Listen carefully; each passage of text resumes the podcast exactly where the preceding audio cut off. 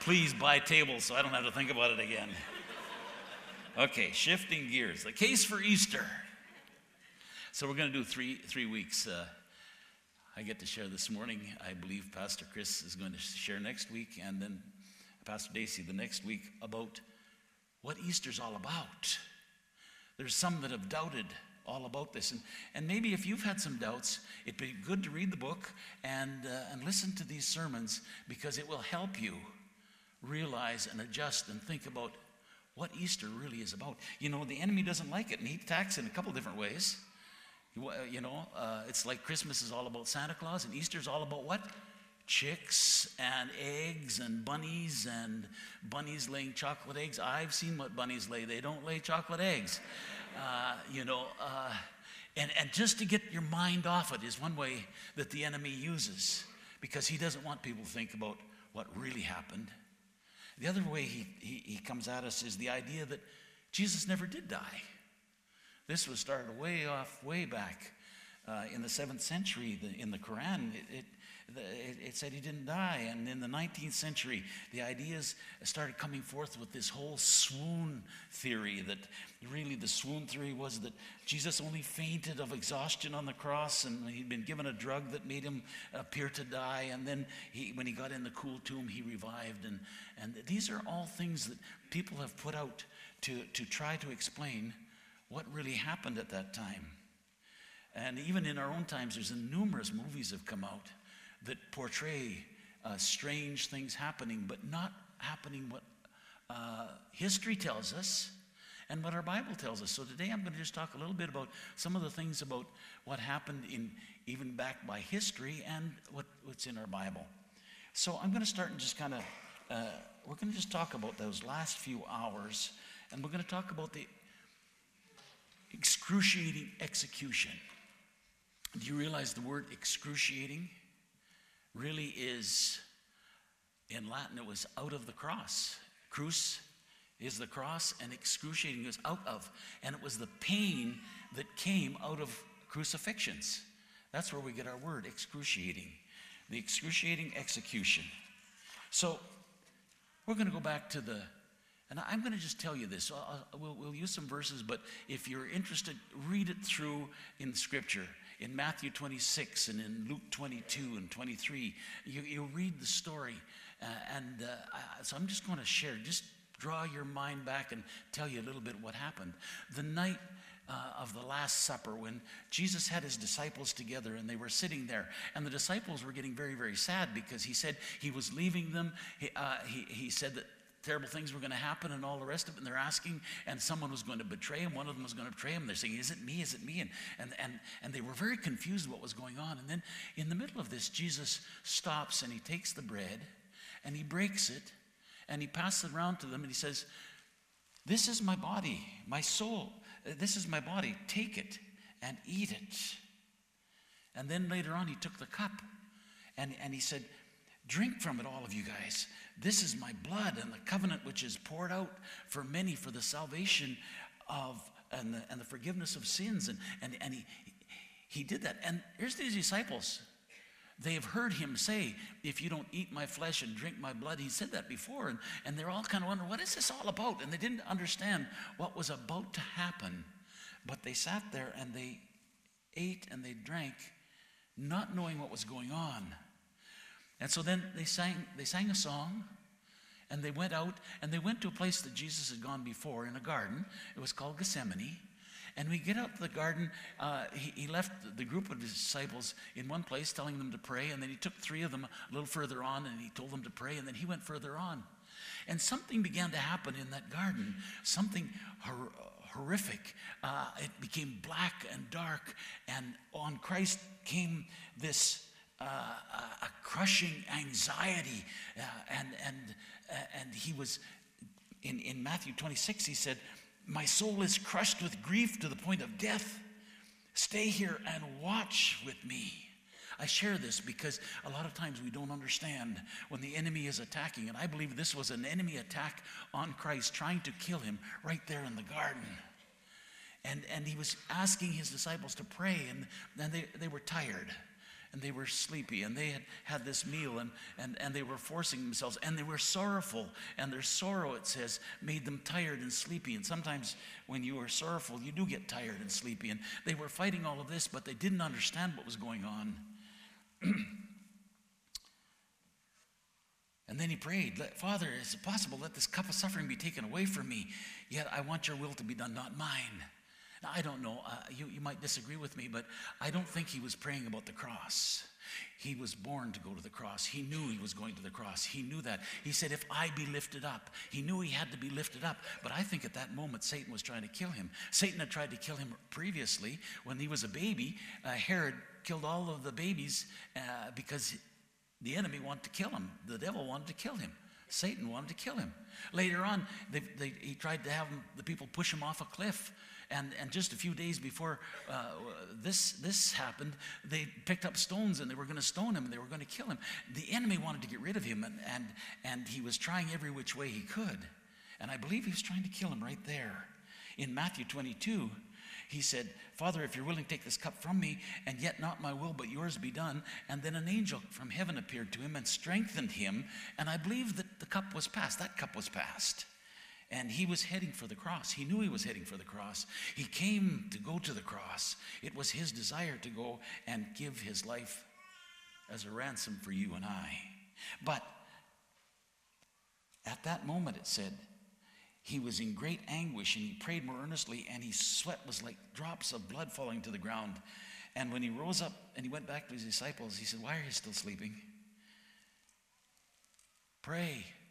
I, I, I share this this part of the story for two reasons. One reason is we need to be conscious of the enemy and we need to pray.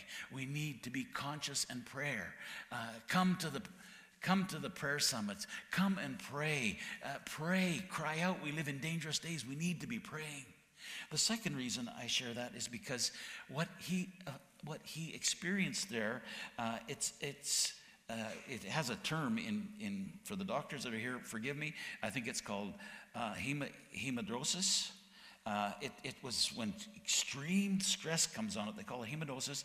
It affects on the body is to weaken and, and uh, um, it causes mild dehydration. Uh, and it's caused from severe anxiety and both the blood and the sweat. There's blood and sweat loss.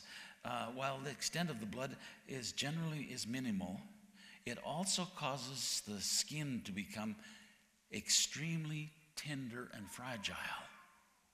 So we're talking about Christ about to enter in to an extreme attack on his physical body and from what he was experiencing in the garden his skin would have already been extremely tender and fragile and there hadn't been any flogging yet and the intense strength one needs when you go through extreme anxiety. I remember when I was a kid, one time I, uh, I, we moved into a little town and there was this other kid, he was a bit of a bully, and he started to threaten me over something. And I went home in the afternoon and slept all afternoon. I must have been about nine or 10 at that time, and I slept all afternoon because of that, that pressure. Have you ever experienced that? Here's Jesus. He's just stressed right out, uh, and, and he's entering into physically stressed right out, and he's entering into the attack that's going to come. So the soldiers come, the, the Judas Iscariot comes and betrays him. They take him, they take him to Caiaphas, the high priest's house, and all of the Jewish leaders, the Sanhedrin, are gathered there, and they have uh, an illegal, an illegal, illegal court session. These were the guys who were to hold up all the law. And yet, in, in, if, if you're one for justice, this was the most unjust thing because they were at nighttime, that was illegal. Uh, they, they were gathered together in a way and they were putting false witnesses forward and all the rest of it. And it was horrid. But Jesus stood there and took it all. He took all of their, their accusations and all of that.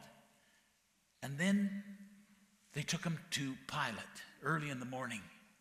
Pilate was the Roman governor. The Jews were under the Roman Empire at that time, and the Roman governor was the only one who could really do what they wanted him to, them to do. He wanted him to do, which was to crucify Jesus.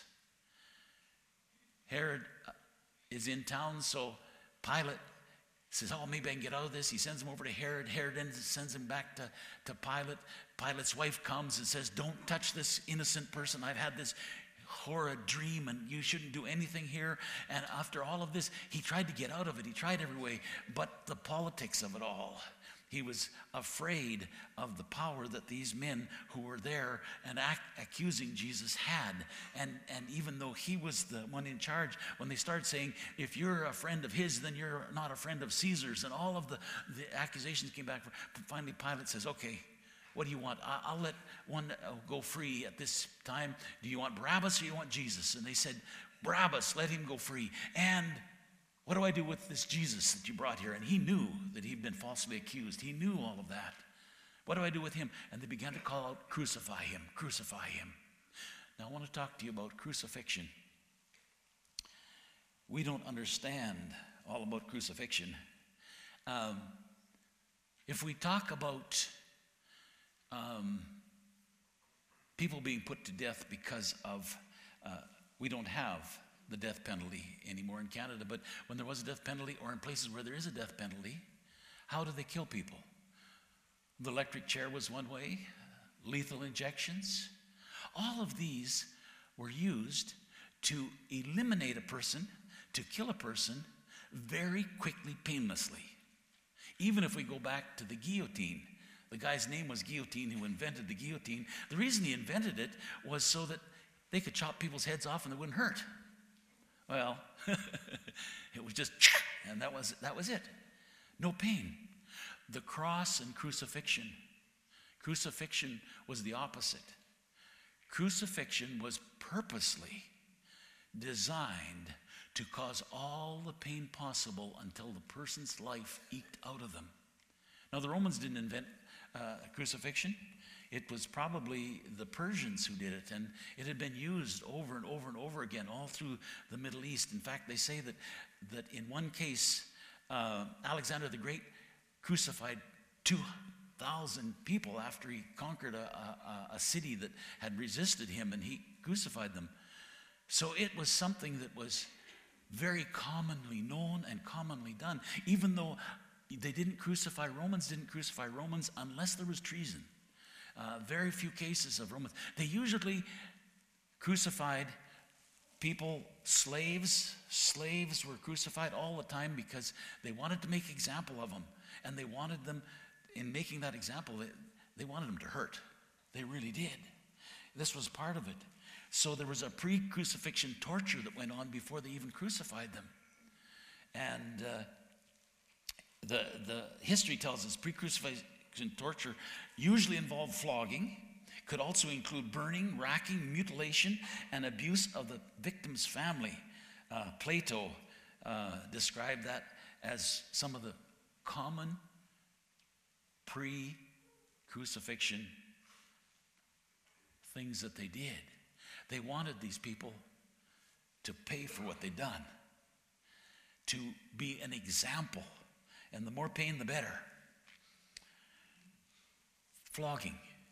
Flogging was whipping with a whip that had not just a plain whip, but it would have uh, pieces of metal and, and, and uh, stone and glass and things in, tied into it so that when it, the whip came down, it would rip the flesh apart. So Herod said, oh, uh, pardon me, uh, Pilate said, okay, we'll flog him and he's in your hands, and, and, and then crucify, you can crucify him to the Roman soldiers. The Roman soldiers made fun of him. They mocked him. They put a crown of thorns on his head, and they went around hitting it and hitting it, and, and, and, and they just made fun of him because that's what you did if you were putting a person out there to be crucified. They were to be pushed down in every way to the maximum. And then they would hang a, a sign around them, usually telling them what there was, whether they were a thief or a murderer, and they would cause them to carry the, their crossbeam. They didn't carry the cross like we have this picture of Jesus uh, carrying a, a, cross with the, this. No, they, they carried a cross, just the beam that went across. And they would stretch their hands out and tie them to this beam, and they had to carry it through the street like this with this hanging on them, telling who they were and what they had done. And, and they, would, they would walk uh, through uh, the, the city, and people would make fun of them uh, as they carried this crossbeam. The upright part was already planted someplace outside the city always by a road that was very transited with lots of people because they wanted this to be an example uh, to people. Here's what we do to thieves. This is what happens to a murderer. This is what happens to, and, and they, they had it in a very public place. And, and the, the upright part, the posts and the poles were set in the ground and just left there. That was the place of crucifixion out there. So this crossbeam, they're carrying this crossbeam and stretching it out. It's interesting. Just, just a, a little side point here is um, in, in, uh, in John chapter 21, when Jesus uh, speaks over Peter, and he tells about, prophesies about what Peter's future was going to be. And here's what he said Truly, I tell you, when you were younger, uh, Peter, you dressed yourself and went where you wanted. But when you are old, you will stretch out your hands, and someone else will dress you and lead you where you do not want to go. Jesus said this to indicate the kind of death by which Peter would glorify God. Then he said to him, Follow me. And that's what happened to Peter. He was crucified. Uh, history tells us, uh, uh, or that he was crucified upside down. Now, that wasn't an unusual thing. When the crucifixion thing, sometimes they crucified him upside down. Uh, sometimes uh, they would crucify them by simply, uh, they didn't have the crossbeam at all. It was just the post, and they would just hang ropes around there, and they would hook that over, and they'd pull them up. And those people usually died very, very quickly because they were asphyxiated. Their, their, their lungs couldn't, because they they were pulled up. Others, it was like a T, it was just a cross at the top, and, and they would hang them up uh, on that. It was a very shameful thing. A very, very shameful thing to be crucified. It was, it was the lowest of low. It was the worst. It was the worst torture. It was not a quick uh, die. It was, it was in a very public place. In fact, um, writes whenever we crucify criminals, the most frequently roads were chosen. They were completely naked, so that it was the, the the lowest of low was presented when they came to crucifixion. They wouldn't, they would take them through the streets with that crossbeam. Jesus, because he had already lost so much blood and had been beaten by those demonic Roman soldiers with the flogging, these, these people were demonic. They had hate. They loved to see blood fly. And he was so weak he couldn't carry his crossbeam. So they grabbed Simon out of the crowd, and Simon uh, carried that, that crossbeam for him, and they took him up uh, to where it was. Then they would nail him on the, uh, lay him on the ground, and they would stretch them out to the point uh, with their hands to a point where their, their shoulder would pop out of, of joint so they could get them out as far as they could. Then they would drive nails through the wrists. I know you say, well, it says his hands, but it depends what language you're talking uh, about as to where that hand is. Uh, like in Spanish, um, you don't have 10 fingers and 10 toes, you have 20, to- uh, 20 fingers. Uh, you have 10 fingers on your hands and 10 fingers on your feet. Uh, same word for finger uh, for feet and finger for hands. I remember a story of a uh, missionary family who were, their kids were growing up speaking Spanish and English, and they get it all mixed up. And the young teenage boy was out chopping some wood with a machete, and he came running in. And he said to his mom, "Mom, I just cut my big finger of my t- of my foot." He'd cut the big finger of his foot. Uh, what hand was they usually put it in through here, through the wrist, because that's where it would hang him. So, hand in the, in the language didn't have to be right in the palm of your hand, in spite of all the, the, the, the pictures you saw. But they would stretch them out and pull them out and, and nail them to that. And then they would grab that cross piece and they would lift it up and they would hook it on and hang it on to the upright part. A lot of times, they didn't lift them up very high, just a little bit off the ground. History tells us they, they would leave them there, just, just enough so that they couldn't be standing on there, and then they would put nails in their, in their feet. In Jesus' case, I think they lifted him higher because they would lift the ones higher that they wanted more people to see. And they lifted him higher because I think, because it says they, when they went to put uh, the sponge on his, uh, his lips, they put it on a reed, so they had to lift up a little bit higher. I don't think he was really, really high, but they had lifted him up.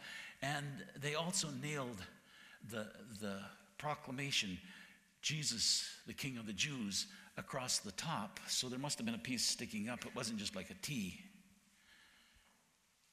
You know, when they didn't hang them very high, history tells us they would hang them there and they'd leave them till they rotted. If, if, if people didn't come and take the body away, they would just hang there after they died till they rotted, and the dogs would come along and eat their legs and pull them off. And I mean, we're talking about horrendous death and horrendous desecration after death because these people did not value anything. They were the scum of the scum of the, as far as uh, the society was concerned, they were the worst. You know, if I asked you to quote uh, Psalm 23, the Lord is my shepherd, I shall not want, a lot of us could do that. But do you know what it says in Psalm 22? We're going to put this one up on the screen. Psalm 22, verse 14. This was written hundreds and hundreds of years before Jesus was crucified. I thought we were going to put it up on the screen, but I think we lost our operator. There we are. He's awake now. Thank you for coming back. Um, Psalm 22, verse 14 I'm poured out like water, and all my bones are out of joint pulled out of joint. My heart has turned to wax. That whole emotional melting, it has melted within me. My mouth is dried like a potsherd, which was a piece of dry pottery. And my tongue sticks to the roof of my mouth. Dehydration, all of that blood loss, dehydration, thirst, an extreme thirst. You lay me in the dust of death. Dogs surround me.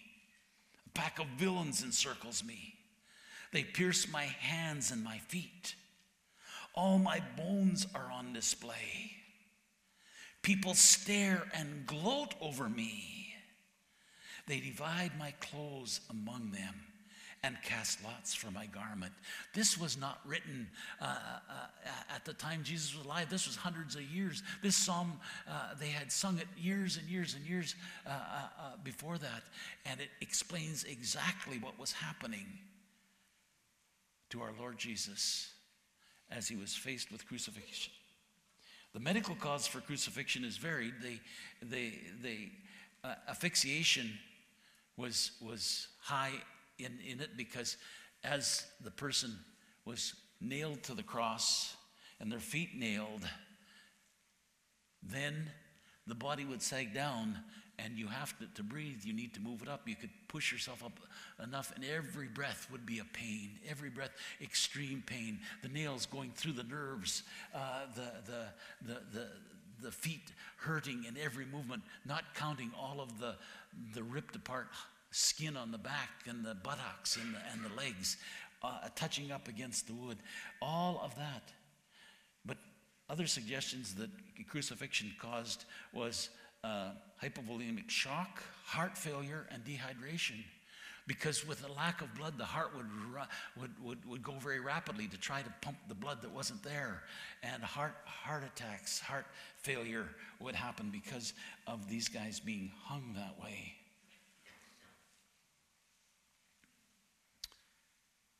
It was hideous. It was horrid. It was to cause pain.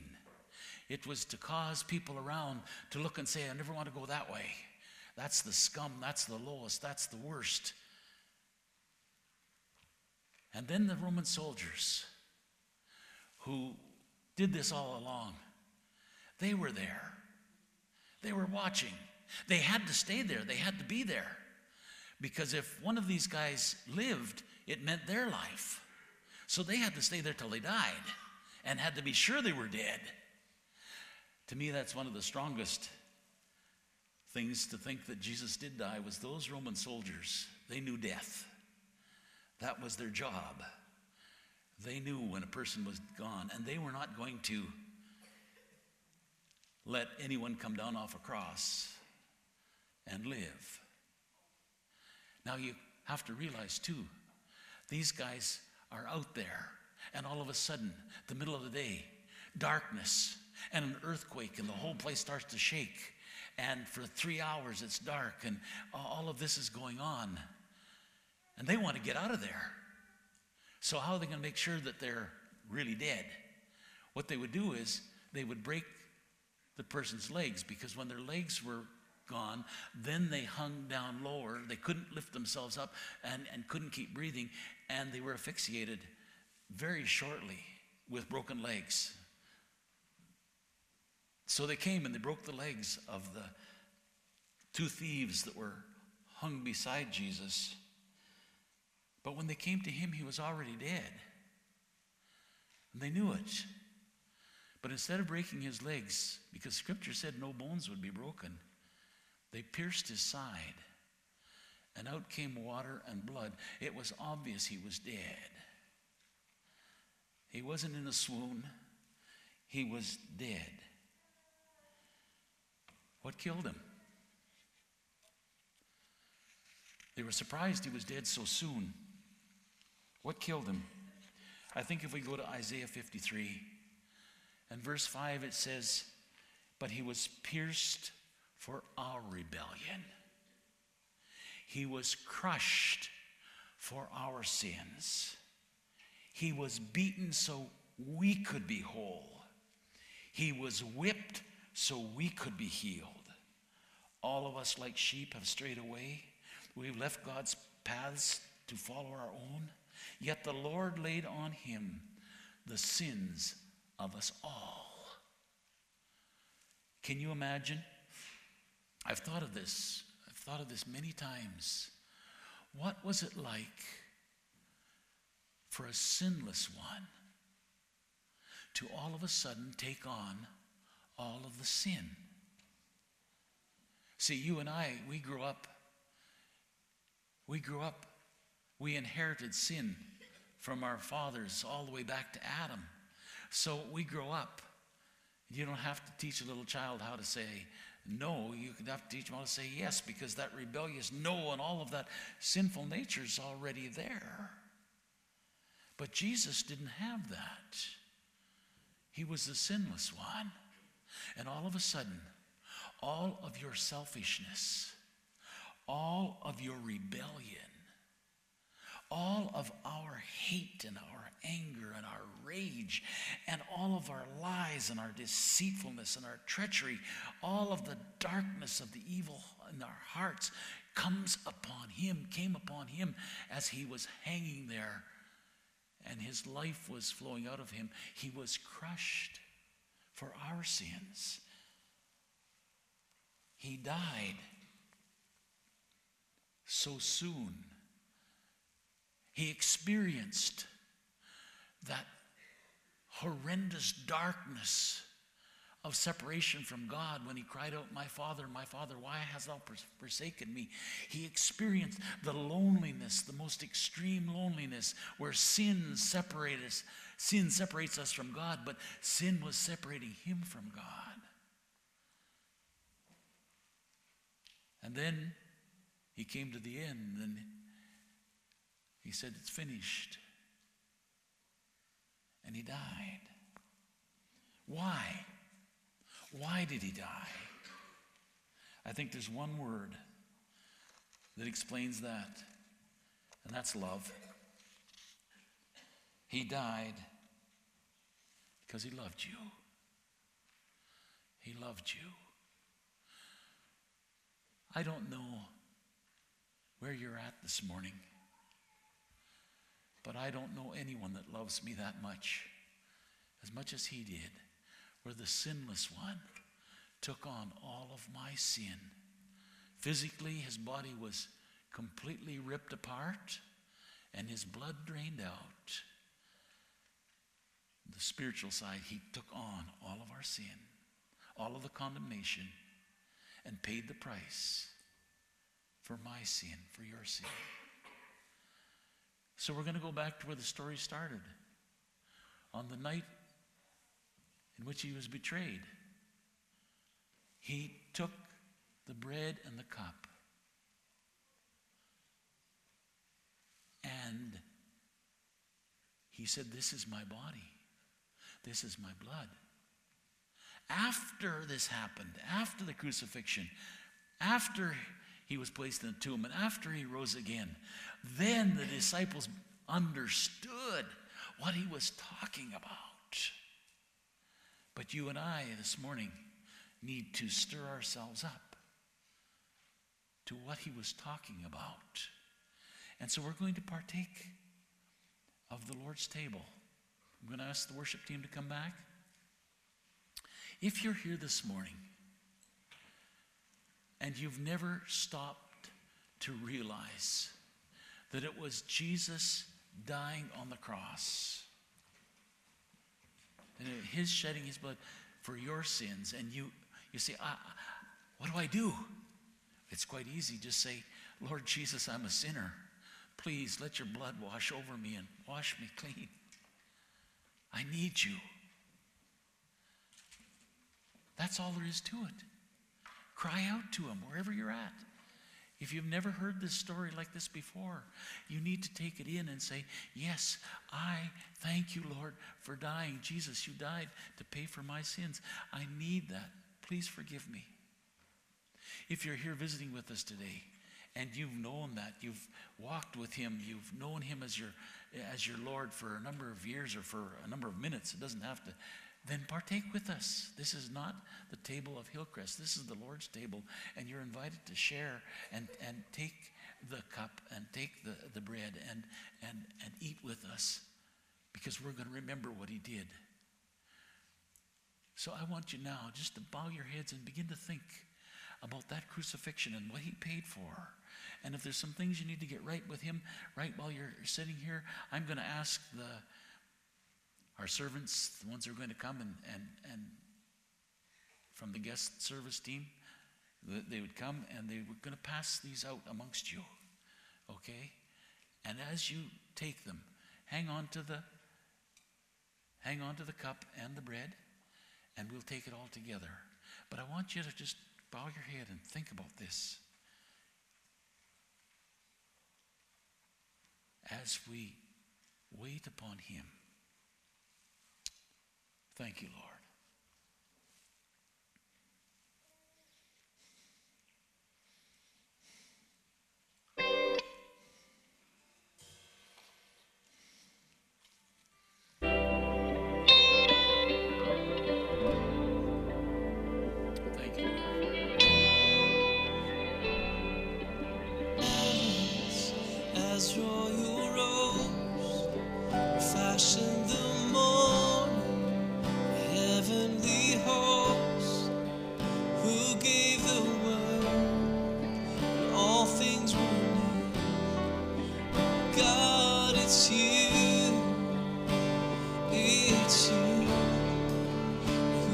touched his heart.